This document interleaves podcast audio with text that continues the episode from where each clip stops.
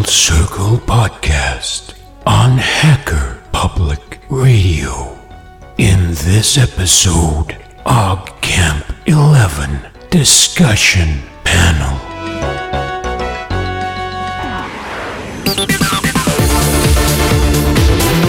Hello, world, and welcome to the Full Circle Podcast on Hacker Public Radio. This is the third of our highlights of last summer's unconference OGG Camp 11, held at the Farnham Maltings in the south of England.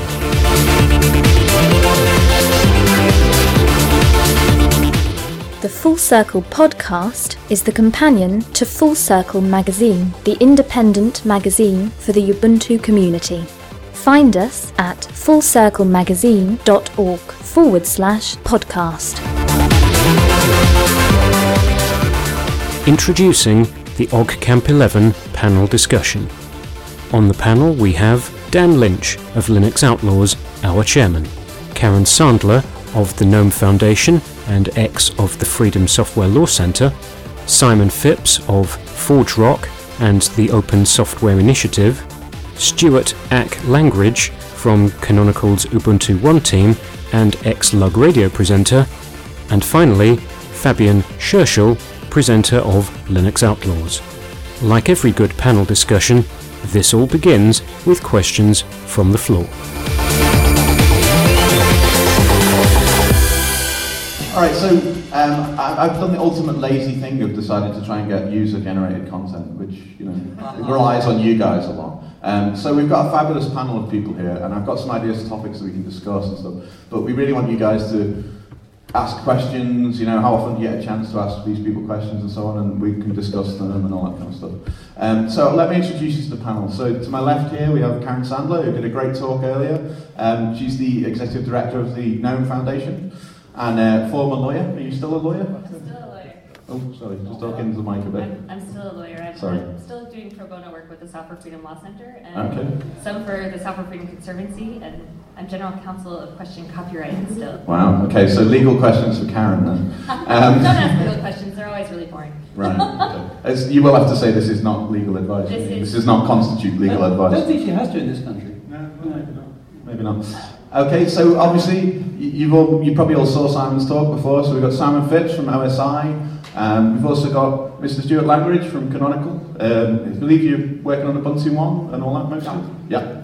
Uh, and some guy on the end does a podcast or something. Um, I don't know who he is, but he seems to have worked his way up. But yeah, we've got Fab as well. So um, if anybody's got any questions as we go, please chip in, because otherwise I'm just going to be sat here going, "Uh, uh, uh." Um, so the first kind of topic that I wanted to discuss, and I've, I've asked the guys about this because I knew it could be a bit controversial and stuff, but I should also point out these people are representing themselves and not their companies and so on. So before Aq gets in trouble or anyone else, not that you need my help to get in trouble. Um, yeah, we better make that clear. But um, yeah, something I wanted to kind of talk about is the future of of the desktop, I suppose. I know it sounds like an old subject and stuff, but the future of the Linux desktop as I see it, because obviously we've got GNOME 3 just come out, um, and that's kind of developing.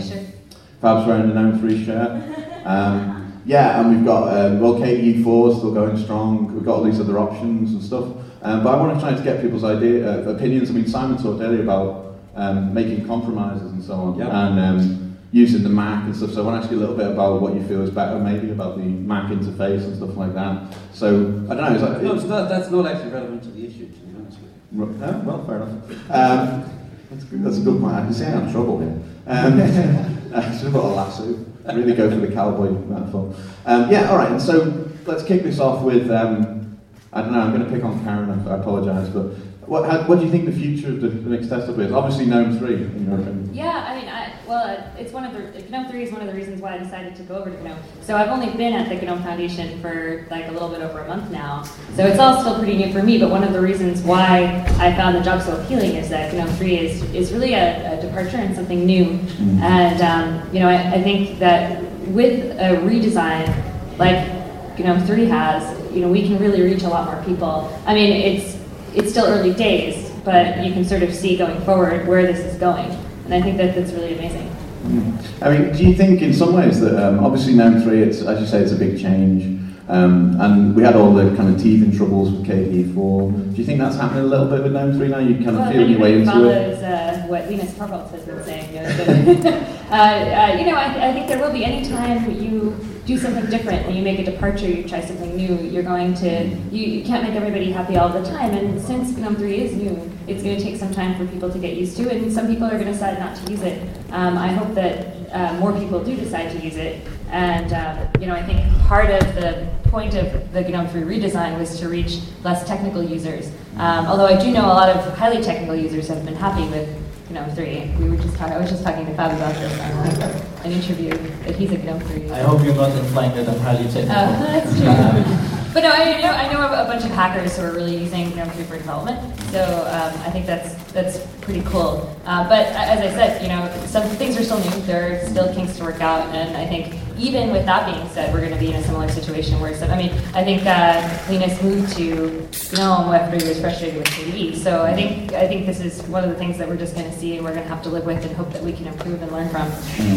Okay, so I mean that, that sounds to me like it's one of the great things. I think it's kind of like a double-edged sword. We have a lot of choices, but at the same time, does that divide the you know, development and, and the resources and stuff. I don't know. Simon, what's your favourite Linux desktop and what do you think about it? Um, at the moment, I'm in love with, uh, with my Honeycomb tablet. Okay. So uh, I actually think the future of the Linux desktop is the, is the tablet. And, wow.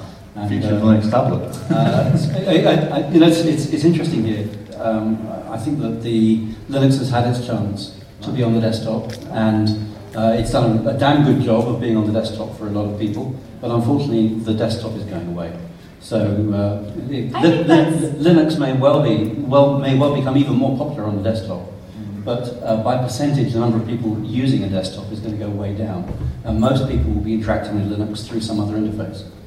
How many? How much of an interactive panel do you want this to be? Are you interviewing yeah, us? Or, yeah, that's how I, like as much as possible. Mano, mano, and mano.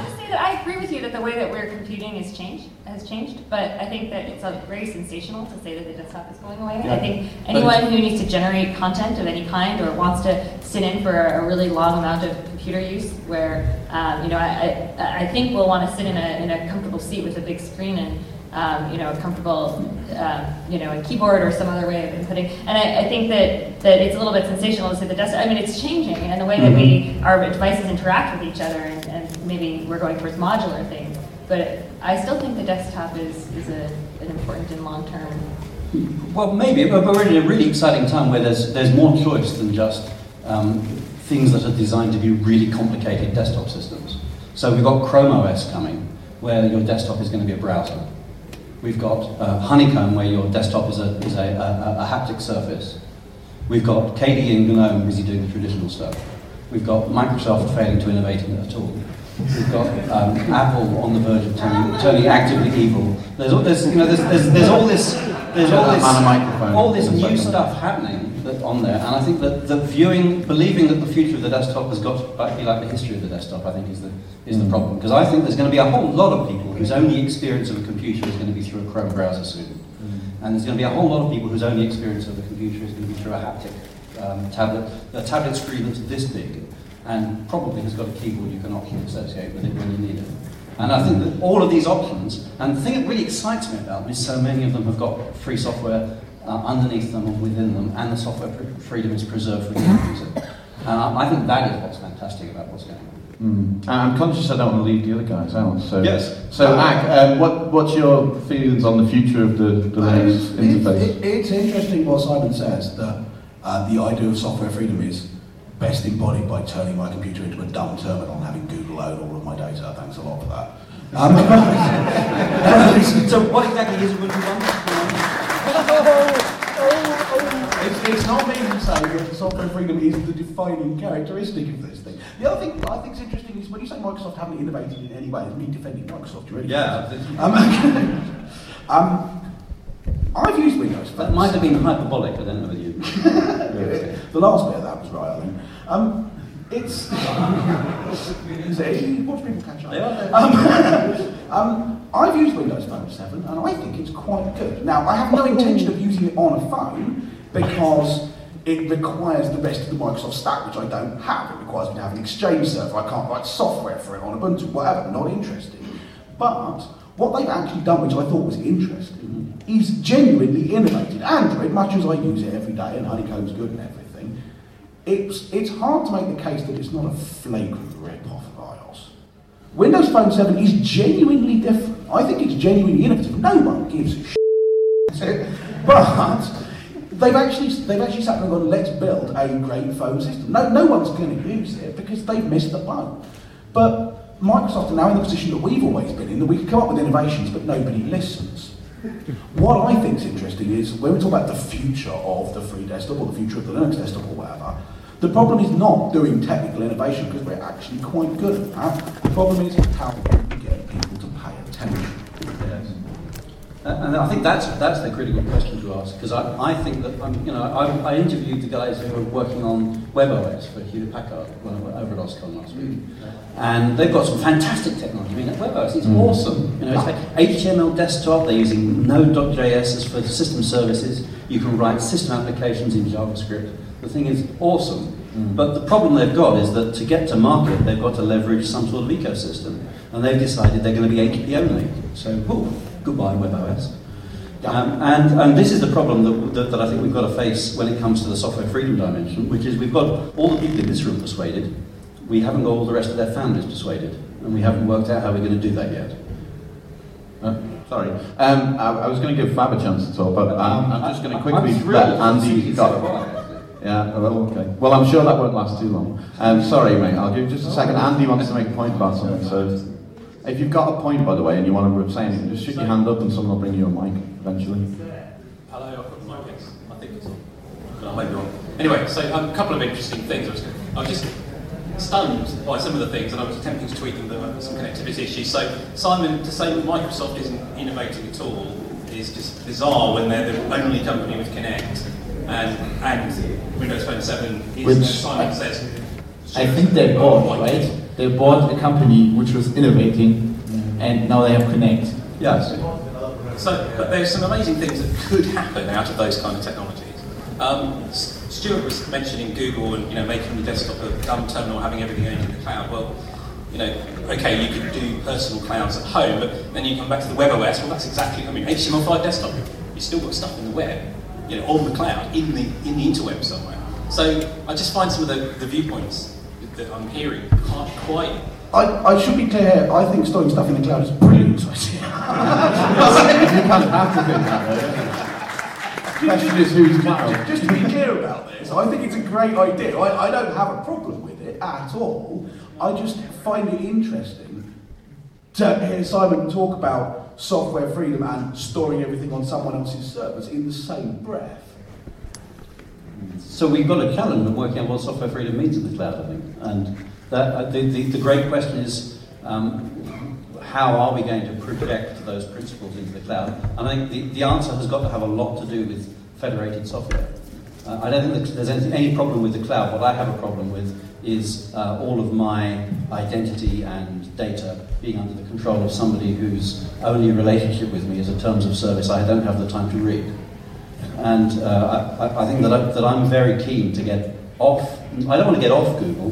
What I want to do is I want to get on something that's federated with Google, so that on the days they're evil, which is alternate Tuesdays, um, I, I can flick a switch and I'm using my federated service instead of their centralized service. That's that's where I think the sort of place I think we've got to go to.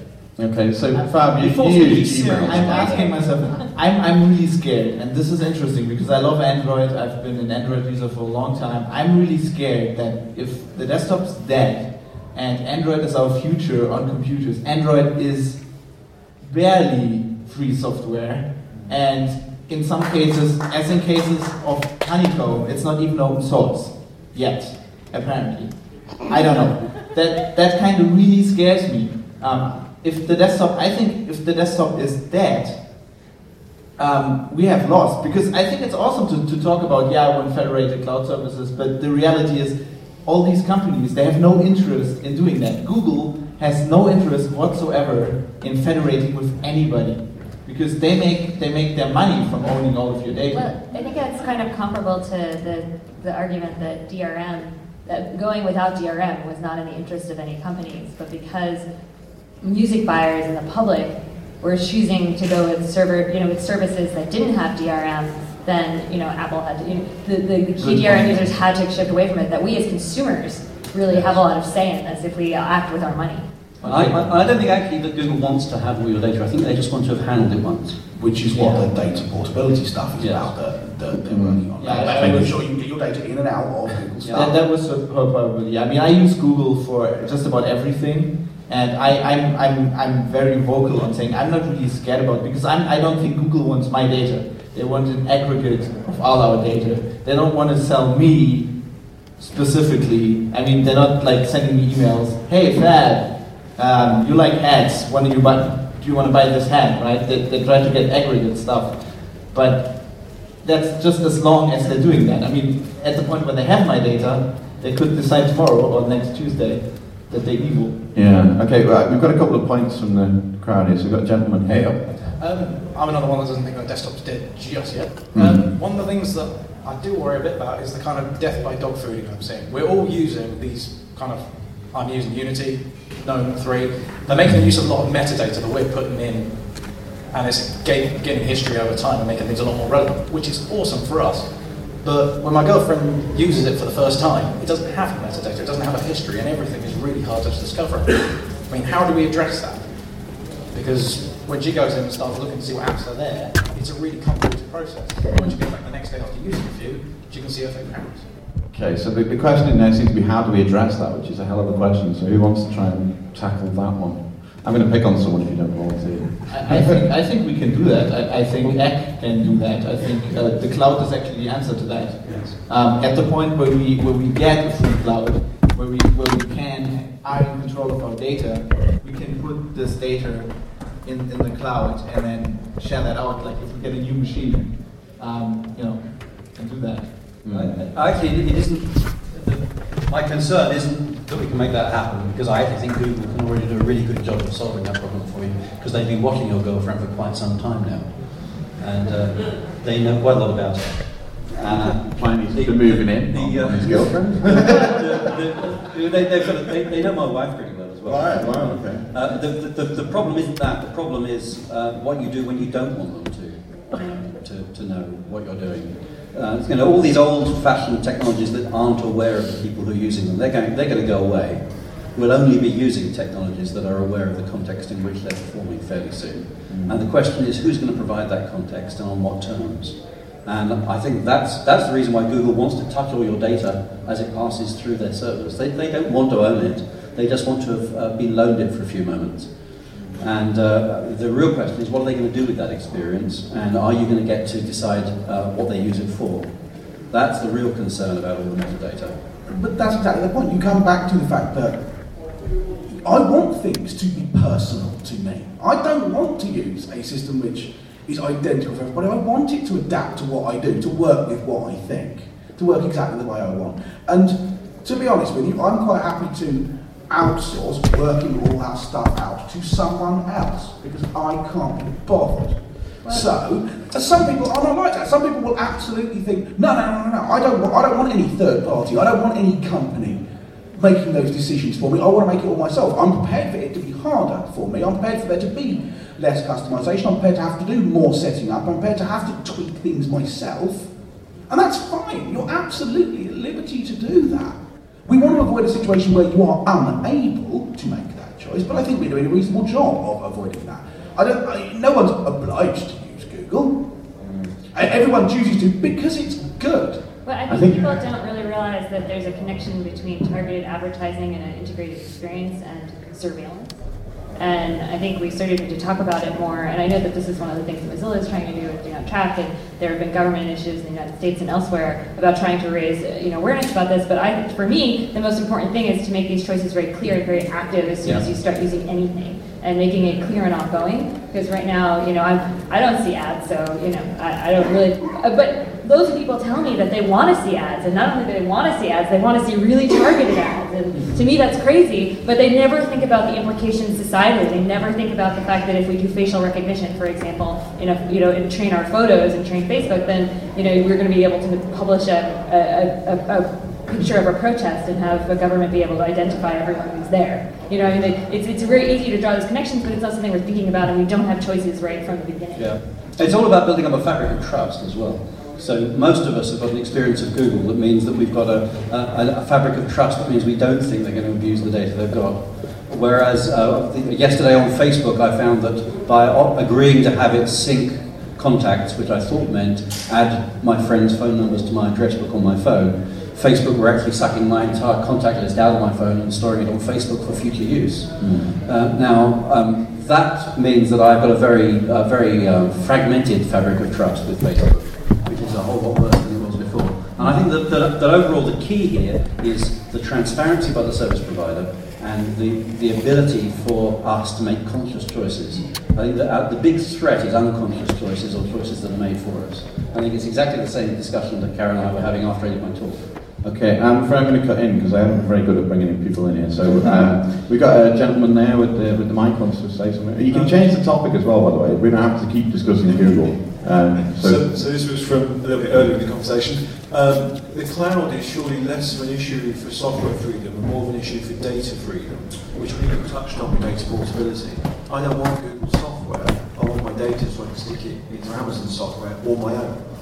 Um, and don't we need principles for data freedom as well as software freedom? And are they different? Well, if, if you have software freedom in the cloud, if, if you have an AGPL piece of software that you can run yourself, I think the point is that you have the choice um, then to run it yourself. I think it, it comes with. As long as you have Google's data center. That, that, that doesn't buy you well, anything.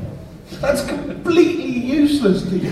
The fact that I can say, okay, I can store my data Don't make me sit between you two. On, on Google.com, or I can run their software on my own server, still doesn't mean I've got data portability at all.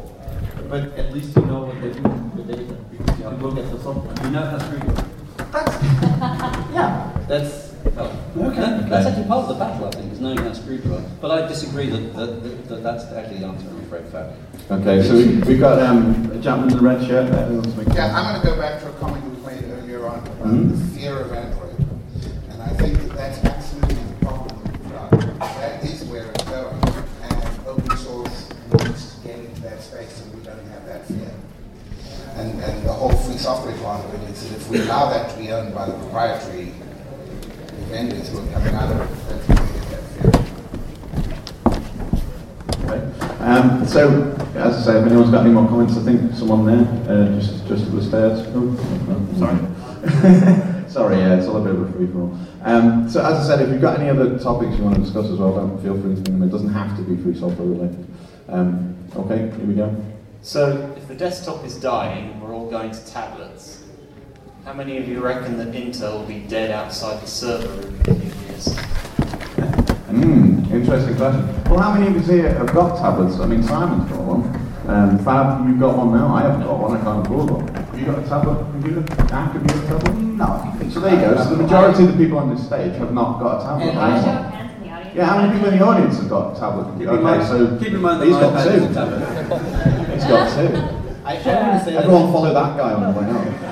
Um, no, I didn't say that. I didn't say that. I don't think, um, I don't think it's the answer. I have a tablet, and it's it's not the answer. Like un, unless they invent some kind of glass that, that yeah. that's not affected by finger smudges. The, the, the, the, place where it's important is that what the tablet does is it means you've got two. You've probably got two devices in your life, mm-hmm. and you're no longer satisfied with your data only being on one of them. Because you probably want whichever device happens to be the one in front of you to be the one that knows about you and can help you. And I think that's the, the radical difference that, that having tablets makes. And that this was the huge difference that the iPad made for a lot of people, was they suddenly discovered that the computer with the chair in front of it and the mouse wasn't the only place they could do stuff. Mm. And that, that was a, a, a, an awakening that just changed the way that things were going to work.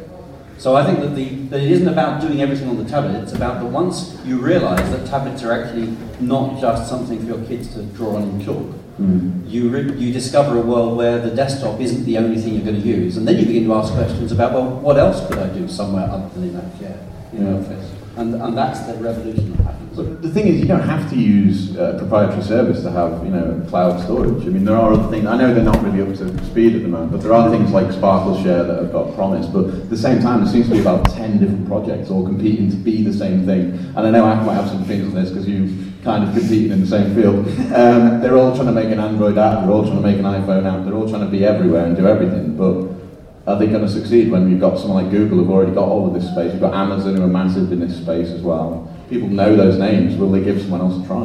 I'm going to aim this at Action. I know you're in this field. okay, I'm, I, I, I can talk a little bit about the cloud stuff, but speaking as someone who works for Ubuntu One is therefore competitor in these things, I, mean, I think things like Spark and stuff are great. Um, what, what worries me, a more general point there, is precisely that there are 10, in the same way that there are 10 video editors and so on. And a bunch of people will say, no, no, because that's because it's about choice and it's important. But equally, what we end up with is everything being unfinished. And this, to my mind, plays back into a word Simon used earlier, which is trust. Um, one of the things I don't like, looking at things like uh, the GNOME 3 shell launch, um, you had a bunch of people complaining bitterly about how stuff had changed and it wasn't right. Uh, we had exactly the same thing with Unity. Um, and you get a lot of a lot of that. It's, it's about trusting the GNOME developers. It's about trusting the Ubuntu team to do things right. And we don't have that. We don't have that sense of trust. Everyone seems to think that no, no, they know better than the people who are actually doing this. And what it means is we end up eating our own young. You know, um, we've got uh, there's an example this guy called uh, Jonathan Blow, I think his name is, guy with Braid. Is that his name? Yeah. Um, he, professional game developer, right? Decided he was going to port Braid to Linux. And so posted on his website saying, um, I want to do this, um, but I've never used Linux before, so I need, to, I need to know how to do a bunch of simple game things, like how do I change the mouse acceleration? How do I trap the mouse in a box? How do I play one sound and then play another sound on top of it at the same time and mix them up and down? Just simple stuff that you need to write a game. And he got 342 different answers. From people saying, you need to use OpenAL, no, you need to use ALSA, no, you need, you need to use OSS4. And everyone hated everyone else and denigrated all of the other answers. And in the end, he said, you know what, the hell with this. If you guys can't get it together and come up with an answer, why the hell should we pay attention? And I think a lot of that's because we don't trust the people who are doing something to do it right. Everyone thinks, I know better. I'll do a different one. Mm. Yeah, but at the same time, that's the freedom that we have in yeah. being able to do that. I mean, the alternative is what everybody used DirectX or something, and that no, is the, the way the, we go. The alternative is Apple, where you have a lot of users that absolutely, totally trust Steve Jobs, love everything he do he does, and just you know, just just love that. And I, I you know, as somebody who doesn't, I hate that. Which is fine, but then okay, so the the question then becomes: Is it possible? Is it reasonable that um, this massive variety of unfinished stuff, we have the choice to choose any of these unfinished things, is actually going to get us the success that we'd like. I think, I'm not sure about that, maybe, maybe not, but it's quite possible to think, okay, perhaps the future of Linux is us. We're not going to get into the mainstream because we think choice is more important. Yeah, and, and maybe that's a No, I actually agree with you. I, I think I, I've changed. I've changed my mind on that quite over over few years. I think you're, you're probably right. I think Linux is probably not the future of everybody, every user on the desktop. And I actually think we should embrace that, and we would be better in some ways if we figured out that we don't get anybody, we don't get all of all the people to use it. But I think, I mean, just going back to my talk from earlier, I think we as like a society are going to be kind of screwed if we don't move towards free and open source software solutions and free and open platforms because this is all like life and society critical stuff. It's not like I mean, this, this is basically how we're, we're living our lives and how we're doing it together. So while I think that, you know, it's right that to some extent we as technically oriented people are going to be the ones driving this stuff forward. I think it would be a mistake if we just said we should embrace that and limit ourselves and not look to the outside, not look to, to everyone. I mean, what, that's one of the things Canonical is trying to do, to do is bring um, you know, GNU Linux more to the everyday person, and I, I, really support that. But I would actually say that one of the ways that we can handle this trust issue is to focus a lot on nonprofit development. You know, help. I mean, I'm coming from GNOME, so I'm a little biased, but I mean, I'm, I mean, I'm dedicated. I, I, considerably less money now than I did in the private sector, and it's well worth it because I'm working on something I care about, and if we all kind of work together, it's a way to bring disparate companies into one decision-making body, and I think that's really valuable. uh, this is just a comment to, to, the point where the discussion has reached right now, when um, somebody mentioned the word success, and it dawned on me that, well, do you absolutely want freedom of choice at all costs or success. The two are not necessarily and automatic and all the time compatible, so you have to decide wh- which way you're going.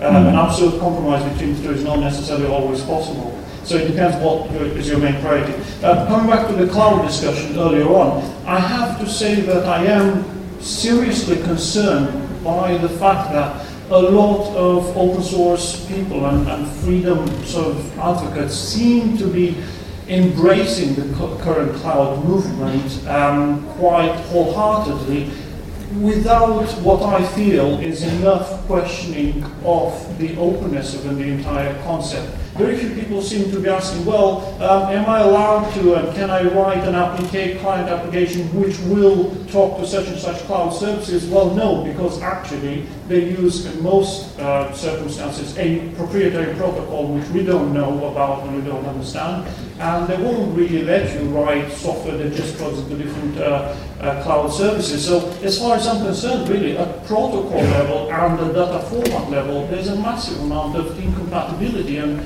closeness about it, which I think should be really concerning. Yeah. So I- I So think what this, this brings yeah this brings up a question in my mind, and I'm going to spring this a bit on that. Can I write a client for Ubuntu One myself? Yes.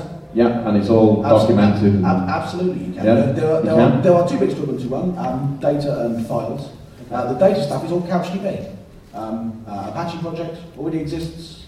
Um, perfectly reasonable thing to use. Mhm. Um, the file stuff, we use a binary protocol to talk to our file servers just because it's quicker, basically. It's essentially, it's essentially compression, but it's all documented and the clients are all open source.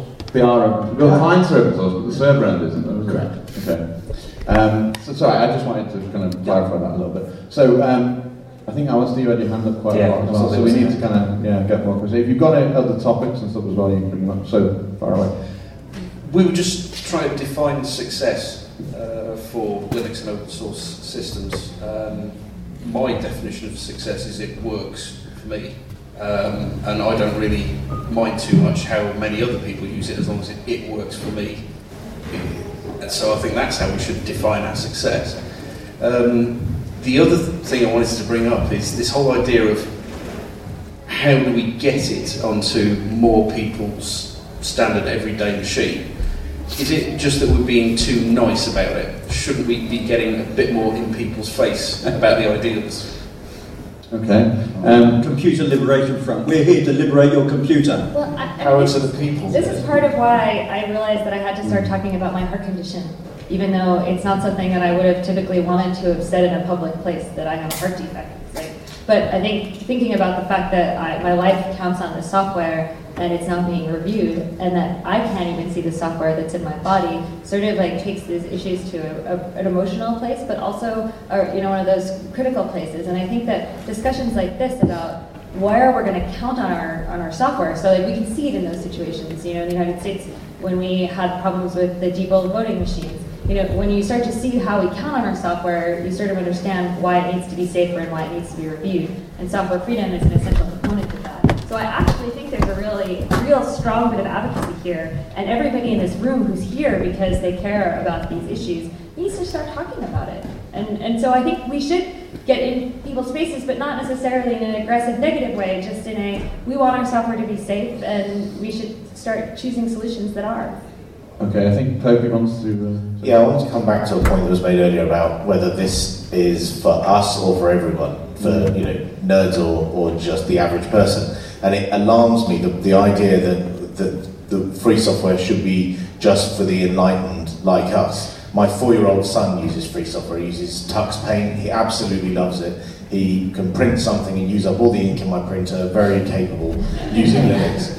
And I would not want him to be deprived from uh, having the opportunity to use free software. And if we only went down the road of nerds only, everyone else can keep out, then I don't want to be a part of it. Which is it? Exactly how I feel. I mean, my mum and dad runs Ubuntu. I know your mum does. No, no. Mum. And yeah, uh, my dad's absolutely fine with it. Loves it to bits, doesn't have a problem with it. I don't want it to be just for us either. But then that comes exactly back to the point that if the notion of freedom of choice being the all trumping most important thing is limiting it to just us, then how much of that, if any, are we prepared to sacrifice in order that my dad can use it? Some people may say I'm not prepared to sacrifice anything, and if that means that only nerds use Linux, I'm fine with that. I don't think it's a it's a nerd geek other people issue. I think when I said we have to uh, we have to figure out that we can't get everybody to use it. What I mean is, for example, my parents technical level about the same for both of them. My father uses Windows, my mother uses Fedora actually. Um, and my father just, father just doesn't use um, Linux because he doesn't care. Like people have different, um, people care about different things. There are people who don't care about freedom of choice. And there are people who don't care about their data being free and other people do. And they don't have necessarily have to be geeks.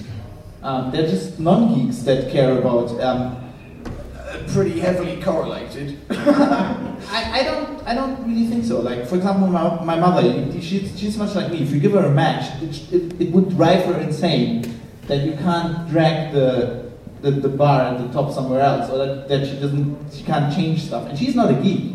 She just wants to have control over how she uses her computer. Mm. Okay, so we got another point there from uh, John. Just, to go back to the uh, the success or failure question, one of the things that was mentioned earlier was that the desktop may go away and be replaced by a nice big screen with a keyboard that you can pair up optionally and you can sit in front of your big screen and use that. Why will that work this time? Because I've got a couple of web TV boxes sitting up in my loft and it didn't work when everybody's applications were on the cloud. I've got a Prestel box, and it didn't work when everybody's applications were going to be on the node 20 odd years ago. Why is it going to be different this time around? Wow, okay. Who wants to tackle that one? Why is it going to be different this time? Go on then. Um, I don't think that the, the problem is that it didn't work last time. We tend to swing from um, centralizing everything for efficiency, and then someone says, no, we should decentralize it because it's cool. And then people say, but there's a benefit to centralizing. So you had mainframes, which had nothing but dumb terminals, and everyone went, I'll tell you what we actually want to do. We want people to run uh, applications on a computer, on their desk. And then try started move everything back to the web again. So it's just, every time you're in one of these positions, using centralized apps, you can see the benefits of decentralization. So uh, we, we, we, went through a stage of lots of stuff being on the web, and now we're starting to see processing getting pushed out to your browser again. This is what a lot of the stuff in HTML5 is about, about allowing work to happen out at the dumb terminal level. And I'm sure five or six years from now, someone will come up with some new damn centralized thing, and we'll all start flocking to that again. It's it's just the way the industry works. I don't think those things failed so much as they were overtaken by a new paradigm inadequately Okay, so I think Simon wants to say so, uh, so uh, you know, Press, there was Prestel and there was Web TV, so this is the third time? Yeah. They, you know things succeed the third time around. third time lucky. I'm not sure that's been mutable more of the universe. Unfortunately, the mic's moved, so I'm afraid there, there, there is actually a, a, an interesting effect that you discover, which is we, once something has gone really wrong publicly a couple of times, the people who attempt it the next time learn from those mistakes. And I think what we're going to see this time is not so much a dedicated big screen whose only role in life is to sit there being, being the place that the big eye looks at you from, but rather that uh, one of your alternatives is going to be to plug something or connect to something so that the, uh, the environment that you're using is now shareable with lots of people or is on a bigger screen I'm already kind of in that space. You know, I've got a really big screen on my desk. I have a tiny little screen in the bag down here, and I've got all the same things on because I'm using free software and because I'm using um, uh, web-hosted services to hold the data. And I think that's the reason it's going to work this time, is that it isn't just about being the one big screen. It's about being part of an environment where there's shared data that's a, a compromise between centralized and localized. Okay. Yeah, Prestel was pretty successful. But yeah, I like, I, I, I like my Prestel box. And my, my, and Minitel was great.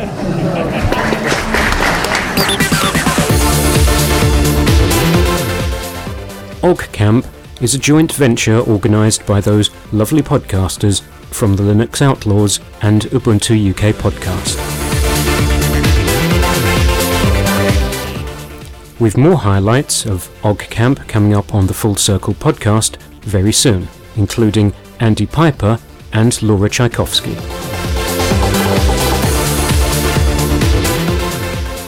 For now, I'm Robin Catling. Thank you for listening and goodbye.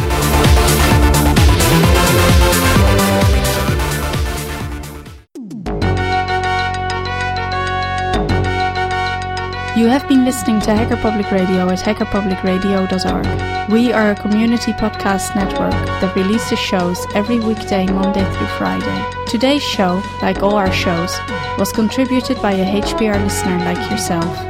If you ever considered recording a podcast, then visit our website to find out how easy it really is. Hacker Public Radio was founded by the Digital Dog Pound and the Infonomicon Computer Club. HPR is funded by the Binary Revolution at binrev.com. All BinRev projects are proudly sponsored by Lunar Pages. From shared hosting to custom private clouds, go to lunarpages.com for all your hosting needs. Unless otherwise stated, today's show is released under a Creative Commons Attribution Share Alike 3.0 license.